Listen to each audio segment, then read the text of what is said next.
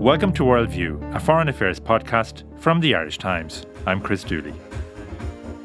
It is now 24 years since the British Labour Party stormed back to power to the sound of a song by the Irish English rock band D Ream, Things Can Only Get Better. And for a while, they did. We have been elected as New Labour and we will govern as New Labour. Tony Blair's New Labour won re election in 2001 with only a slight reduction on its huge majority and won again in 2005 before its 13 year spell in power was ended by a victory for the Conservatives in 2010. Since then, things have not got better for Labour, they have only got worse. Britain needs a Labour Party that can rebuild after this defeat so we can have a government that stands up for working people again. This is obviously a very disappointing night for the Labour Party with the result that we've got. Four successive general election defeats, and last week a humiliating by election loss in Hartlepool that saw the party lose a seat it had held for almost 50 years have plunged Labour into what some see as an existential crisis. Hopes that the replacement of the radical left leader Jeremy Corbyn with the moderate Keir Starmer would return the party to its winning ways have proved to be, so far at least, unfounded. Well, I'm bitterly disappointed in the results, um, and you know I take full responsibility. So where does Labour go from here? Denis Staunton is our London editor, and he is on the line. Denis, just how much trouble is the Labour Party in? It's in quite a bit of trouble. The trouble, the current bout of trouble started last week with these elections that you mentioned, and uh, so there were a number of bad results. So Labour lost uh, the by-election in Hartlepool. It lost more than 300 council seats in England. And an awful lot of those were in the so-called red wall of these former Labour heartlands in the northeast and the Midlands of England.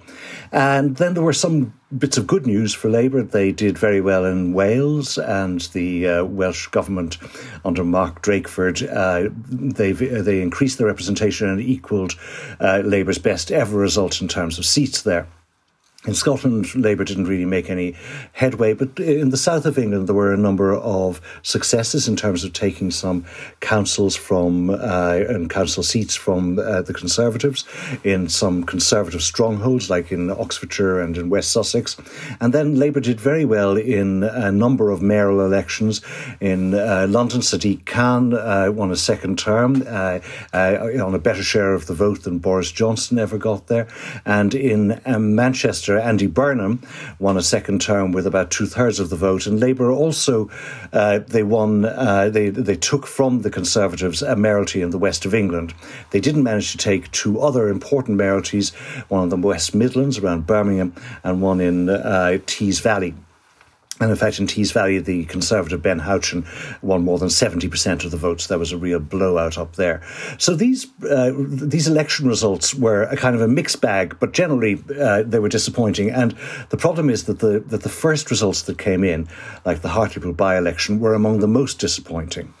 So, what the Labour leader Keir Starmer did then was that he really turned this drama into something of a crisis because uh, while the results, the better results for Labour were coming in over the weekend on Saturday afternoon, Keir Starmer uh, met his deputy leader, Angela Rayner, and he told her that he was going to sack her from two of her posts uh, as party chair and as uh, national campaign coordinator. Now, the deputy leader is like the leader elected directly by the membership, so he can't sack her as deputy leader. But uh, she interpreted this this move, which was apparently, according to Keir Starmer's people, a prelude to giving her a more front-facing role in in the shadow cabinet.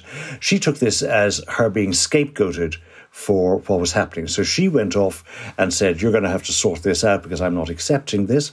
And uh, some uh, in the various camps suggest that some threats might have been made or that somebody suggested to Keir Starmer that if he didn't uh, you know, appease Angela Rayner, that she could challenge him or destroy his leadership or whatever. So anyway, then she went uh, home. She went to the pub apparently on Saturday night, and then she decided to have a lie in on Sunday morning until around lunchtime. And stop taking his calls. Uh, is that right? When she went went to the pub apparently so. There were no calls being taken, and left him to twist in the wind. And eventually, he then, uh, you know, came to, this agreement with her, which meant that she suddenly, instead of losing two titles, she suddenly had four titles, a 24-word uh, job title, which uh, you know, which is so long I can't even go through it all now. But uh, so, and also uh, one of his uh, Keir Starmer's key aides, his parliamentary private secretary, his eyes and ears in the parliament parliamentary party was sacked or she stepped aside. And uh, it looks like there may be further repercussions. And what also happened was that this cabinet, shadow cabinet reshuffle that he was planning, uh, it ended up being much less ambitious than what he was hoping to go for. So he emerged from all of this uh, weakened and with some questions about his uh, political judgment. And one of the things about Angela Rayner, she's an interesting person with an interesting personal biography. Uh, she left school without any qualifications at the age of 16 when she became pregnant. And uh, her mother never learned to read and write. She was brought up herself by a single mother. But then later, Angela Rayner went to uh, you know uh, adult education. She qualified as a social care worker, but she then became a trade union representative. And she has all of the skills of being a trade union negotiator. She also happens to be married to a trade union representative. So when uh, Keir Starmer was taking her on in a, a negotiation, he was taking on somebody who was quite formidable. And so, anyway, the, the upshot of all of this is that she appears to be enhanced out of it, but certain, but uh, there are an awful lot of questions now circling about uh, Keir Starmer's political nous, and also even is Keir Starmer really the person who can lead uh, the Labour Party back into government after the next general election? So, are the knives already out for Starmer, or will he be given more time? On, if you were to ask me sort of the morning after the election on the Friday morning, I would have said that no, there are no real knives out. But now there are certainly, if the knives are not out, there there are at least questions, and there are more serious questions. And part of the problem is that uh, Keir Starmer, who was elected as a unity candidate. He had promised to unify the party after Jeremy Corbyn, and he uh, he ran on a kind of a leftish platform insofar as he was saying that the policies that Labour had espoused in the elections in 2017 and 2019, he didn't really want to deviate from them, from that sort of left social dem- democratic program, but that he was going to uh, make the leadership more competent and he's going to bring more people together, and he was also going to uh, to clean up uh, the you know the party from things like the accusations of anti-Semitism among the Labour Labour membership. And so he went to work on some of that, but in the course of it, he quite early on alienated the left of the party, particularly through the suspension of the whip and the withdrawal of the whip from Jeremy Corbyn, uh, because Jeremy Corbyn uh, refused to apologise for a Facebook post which was about the, uh, the, the issue of anti-Semitism in the party.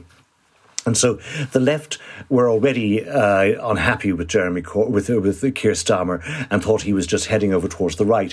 What happened in recent months is that the right of the party started to complain about him as well, and they felt that he wasn't really being bold enough and that uh, he really needed to make a clean break with the uh, Corbynite left and with the Corbynite past and make it clear that this party really was, as he likes to put it, under new management. And so suddenly, uh, all of these figures from the past started to emerge offering advice, among them Peter Mandelson. And Peter Mandelson uh, was up in Hartlepool. He's the former MP for Hartlepool. He was there a number of times campaigning. And in the aftermath, of the uh, Hartlepool by election defeat. He went on a broadcast round where he went on the Today programme on Radio 4, and he said you had to look at Labour's last, at the, the, the, outcome of the last 11 general elections where Labour was concerned. Yeah, the last 11 general elections read lose, lose, lose, lose, Blair, Blair, Blair, lose, lose, lose, lose. And he said you needed to look at what was what it was that made Tony Blair a winner, and to start thinking about following that example. And then a couple of days later, uh, this week, Tony Blair himself comes out with uh, his own blueprint uh, and his own diagnosis for exactly what's wrong with the Labour Party. And that blueprint, then, it's emerged in the form of an essay by Blair in the New Statesman. He covered a lot of ground in that essay, but could you give us a flavour of some of the arguments that he made in it? Well, he said, first of all, that no political party had the had had an entitlement to exist, and that if uh, Labour didn't completely change, uh, that it, it, it, would die. And he said that what he, he was talking about was not just uh, tinkering at reform, but actually a complete reconstruction of the party. That so, in other words, a new party, in effect, rather like New Labour was a kind of a new party. And he said that uh, you know uh, that, that, Jeremy Corbyn was radical but not sensible, and that it, the trouble with Keir Starmer was that he seemed to be uh, sensible but not radical, and that uh, you know that instead of just trying to stick with this uh, kind of slightly uh, softened Corbynite program, that Labour needed to embrace a whole new set of policies to look at policies about how you would deal with the technological changes that have happened in the world.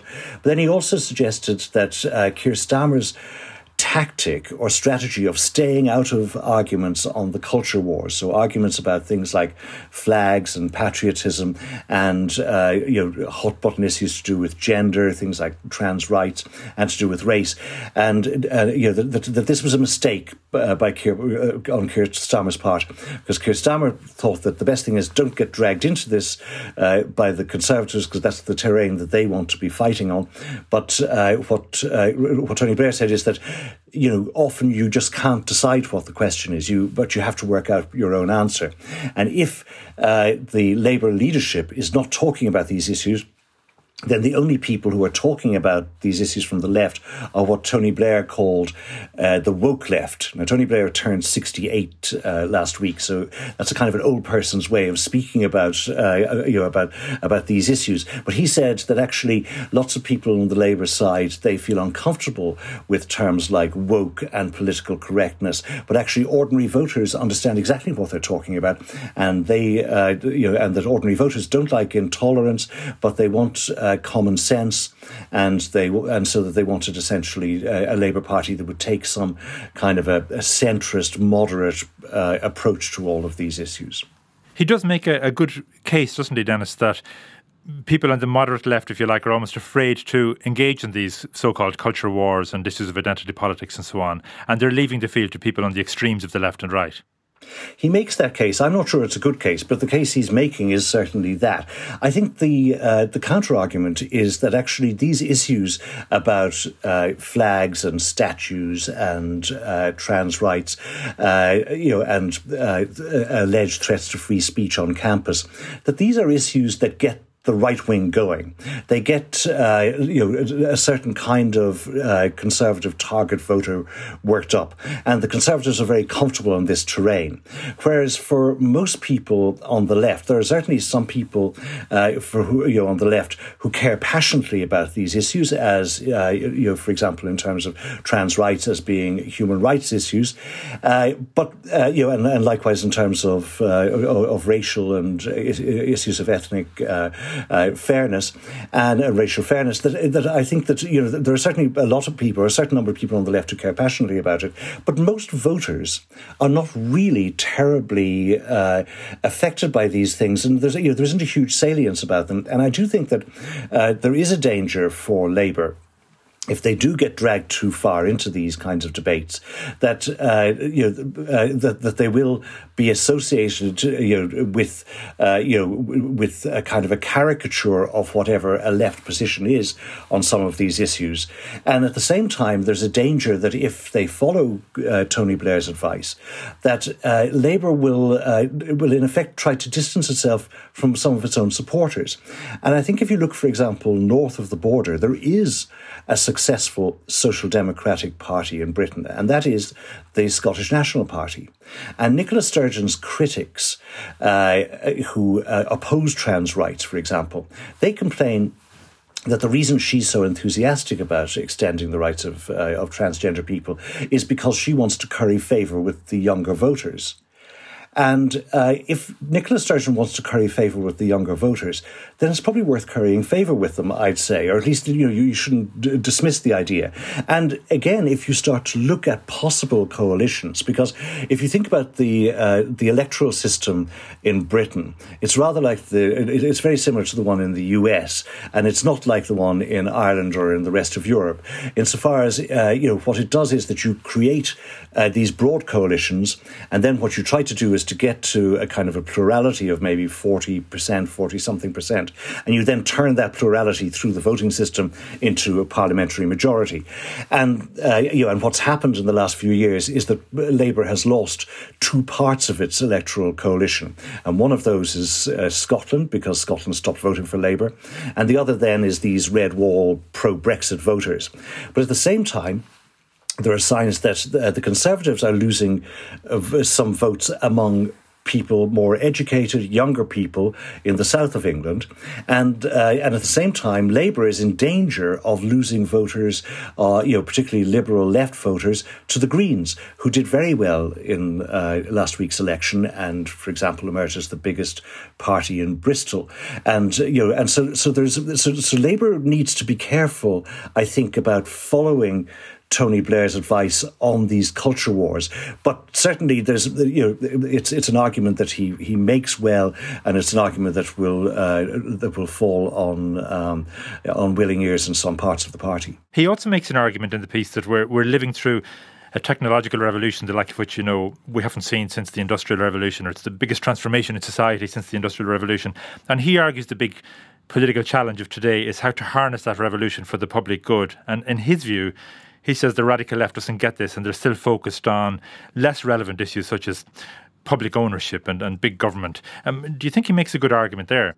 Yeah, I mean, I think certainly that uh, you know, uh, you know, I think it's he's absolutely right that these are the great changes that are happening.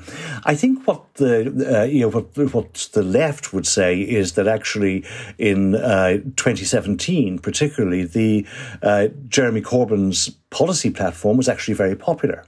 The individual policies that they were espousing in 2019 were popular as well, according to pollsters. The problem is that by then the messenger was so tarnished, both uh, Jeremy Corbyn himself and the Labour Party more generally, that uh, people didn't really uh, believe what they were saying about all these things they were going to do. Like, for example, one of the Labour proposals that was sneered at hugely in 2019 was to roll out free broadband all over the country.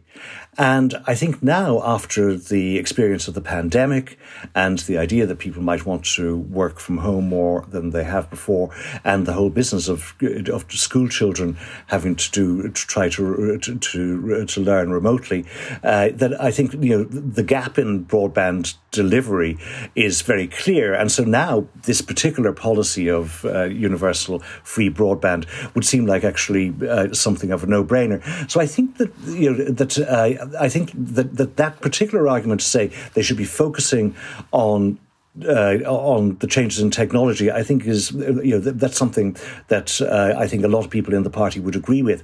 I think in a way part of the problem though is that when he starts to uh, you know to go through at the beginning of his piece, he starts to talk about how you know Labour is, shares the same problem that social democratic parties all over Europe are sharing. You see with, with the French socialists, you see with the social democrats in Germany, and then he mentions Joe Biden and he says, but I think we'd be uh, foolish to uh, put too much uh, store by the Biden victory. It was really just a one off and it was a fluke because of Donald Trump, very unusual politician. Well, Boris Johnson is a very unusual politician. And you know the uh, the upside of Boris Johnson is what we saw last week, and so when times are good, like with the vaccine rollout, there's no more persuasive, uh, you know, carnival barker in a way to tell you how great things are going. The trouble is, as we saw last year during the worst part of the pandemic, he's a prime minister who's not built for bad times. And uh, so, in a sense, he's a similar kind of a politician to Donald Trump. And the problem for Tony Blair is that if you look at the experience of Joe Biden. Joe Biden got elected uh, by building a coalition which included supporters of Black Lives Matter and of trans rights, and it, it included uh, conservative, socially conservative older black voters and trade unionists and parts of the white working class.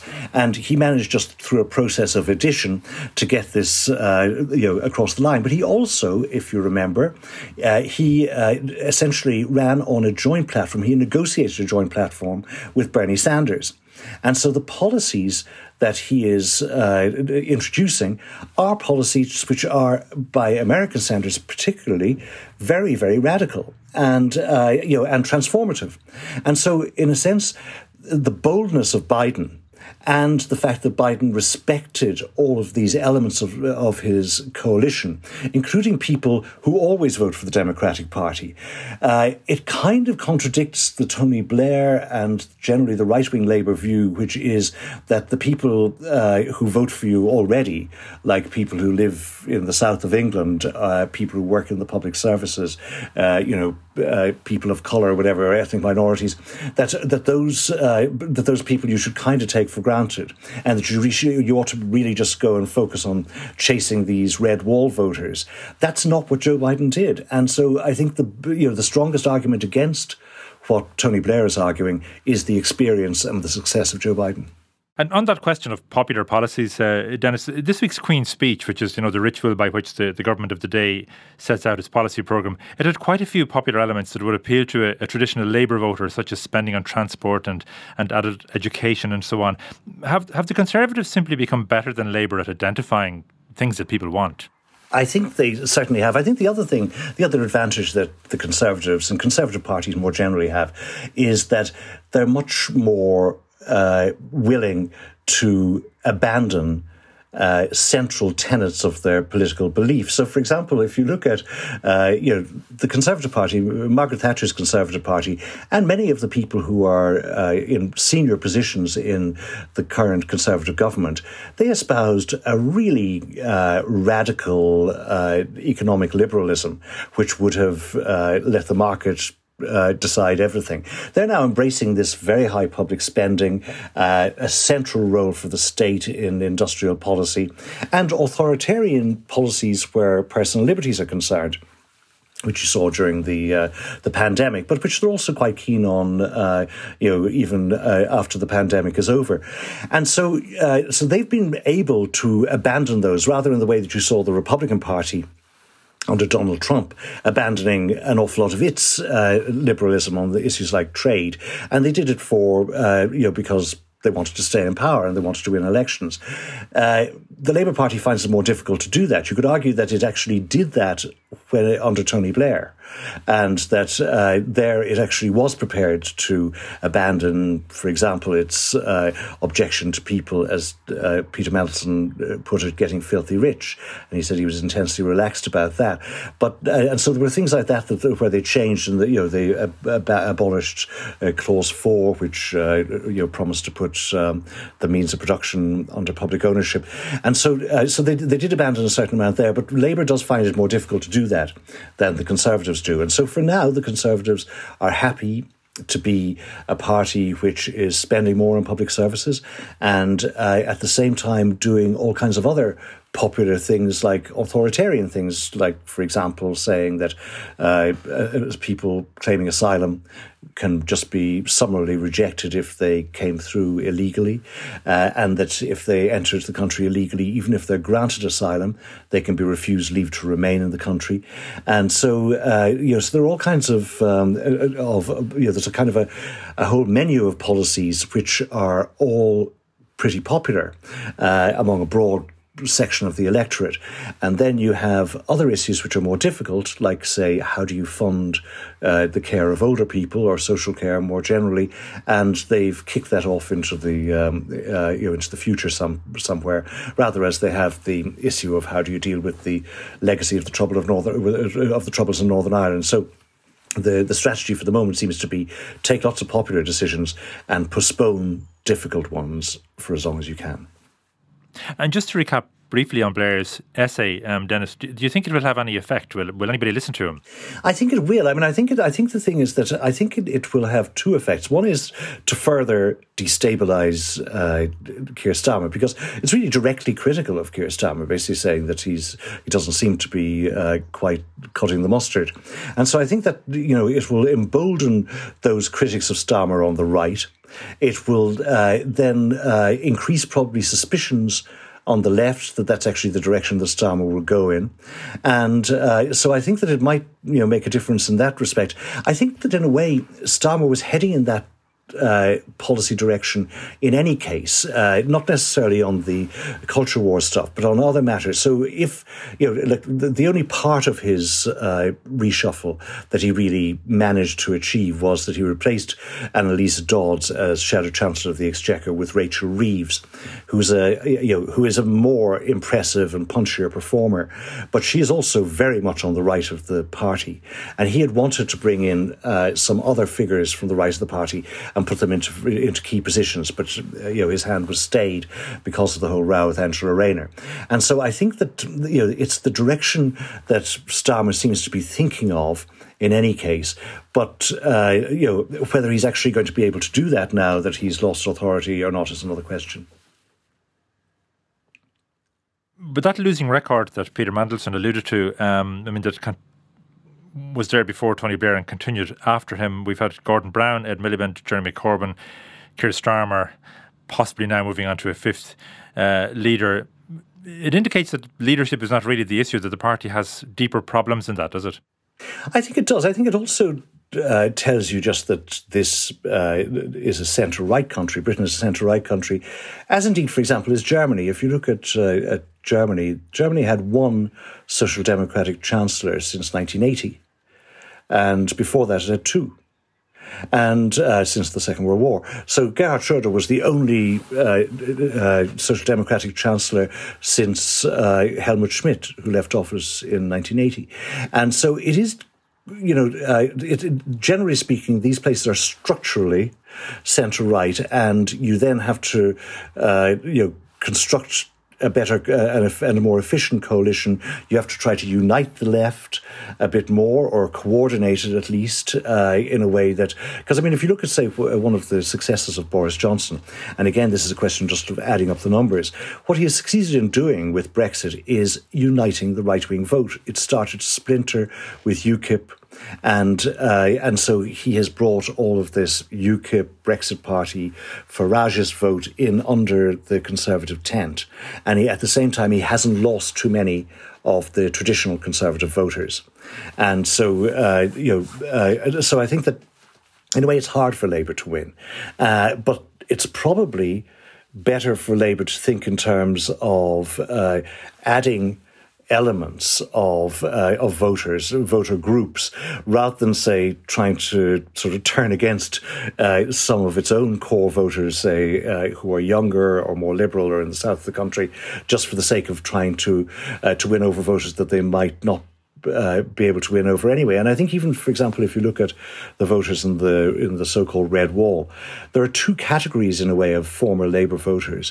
One is much older people who, when you ask them, uh, when they, you know they'll tell you they voted Labour all their lives and they're now voting Conservative, and then you ask them who they voted for in the uh, 2019 election, and they'll uh, tell you, oh, well, they voted for Boris then, and in the one before that they voted for the uh, UKIP or the Brexit Party, or you know, so you actually have to go back quite a bit bit before you find the last time they actually voted for Labour. And they are certainly uh, on the right where culture wars are concerned, and they're probably not coming back. But there's, another element of people who are aspirational, who uh, have you know uh, moderately well-paying uh, jobs, uh, but the wages are not very high by London standards. But nonetheless, on those wages, they can afford to have bought a nice house. So home ownership has gone way up in those parts of the country. They've got a decent enough car. They've got a reasonable uh, standard of living and they are aspirational and they don't feel like victims of the economic system. But at the same time, things like good quality public services, you know, really good state schools. They're not going to send their kids to private school. They're not going to, you know, they, they want good hospitals, good schools. They want good infrastructure. They want all these things that the state can provide. Those voters, at the moment, many of them are voting Conservative, but they're not necessarily gone forever. And so I, I think, you know, to uh, write off the Labour Party is perhaps too soon. And of course, the other the old truism is that uh, oppositions don't win elections, governments lose them. And uh, this government under Boris Johnson has had a good uh, few months with the vaccine rollout, but the previous few months before that were very, very poor.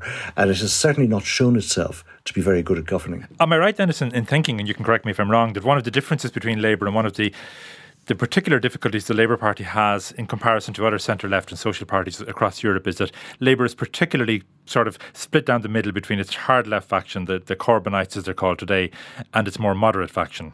Yeah, you could also call that left or and right. But the thing is that uh, one of the reasons for that is that because of the voting system, it's much more like the Democratic Party. It has to be a very broad coalition. What happens in Europe is when uh, parties start to get too divided, they split and uh, we've seen that in Ireland as well. And, you, and so, so you'll have, for example, in uh, in Germany, uh, if you look at the kind of people who would be in the Labour Party in Britain, they are split amongst uh, the Die Linke, the left party, which is uh, the, the sort of far left party, the Social Democrats, and the Greens. Many of the Greens would be uh, people who in Britain would probably be uh, perhaps not in the Green Party, but maybe in the Labour Party. So, in the same way, in France, you've got a number of uh, you know different parties, uh, uh you know, from the far left into the centre. And there, because of the voting system, you can afford to split up a bit. Likewise, in Scotland, you can do it in the Scottish voting system. And uh, and the problem is that uh, with the first past the post system, there is no way to gain power unless you are a big party, and that means you have to be a broad church, and that means it's a difficult party to manage. So, where do you see Labour going then in the immediate future, Denis? Do you think it has the wherewithal to overcome these challenges?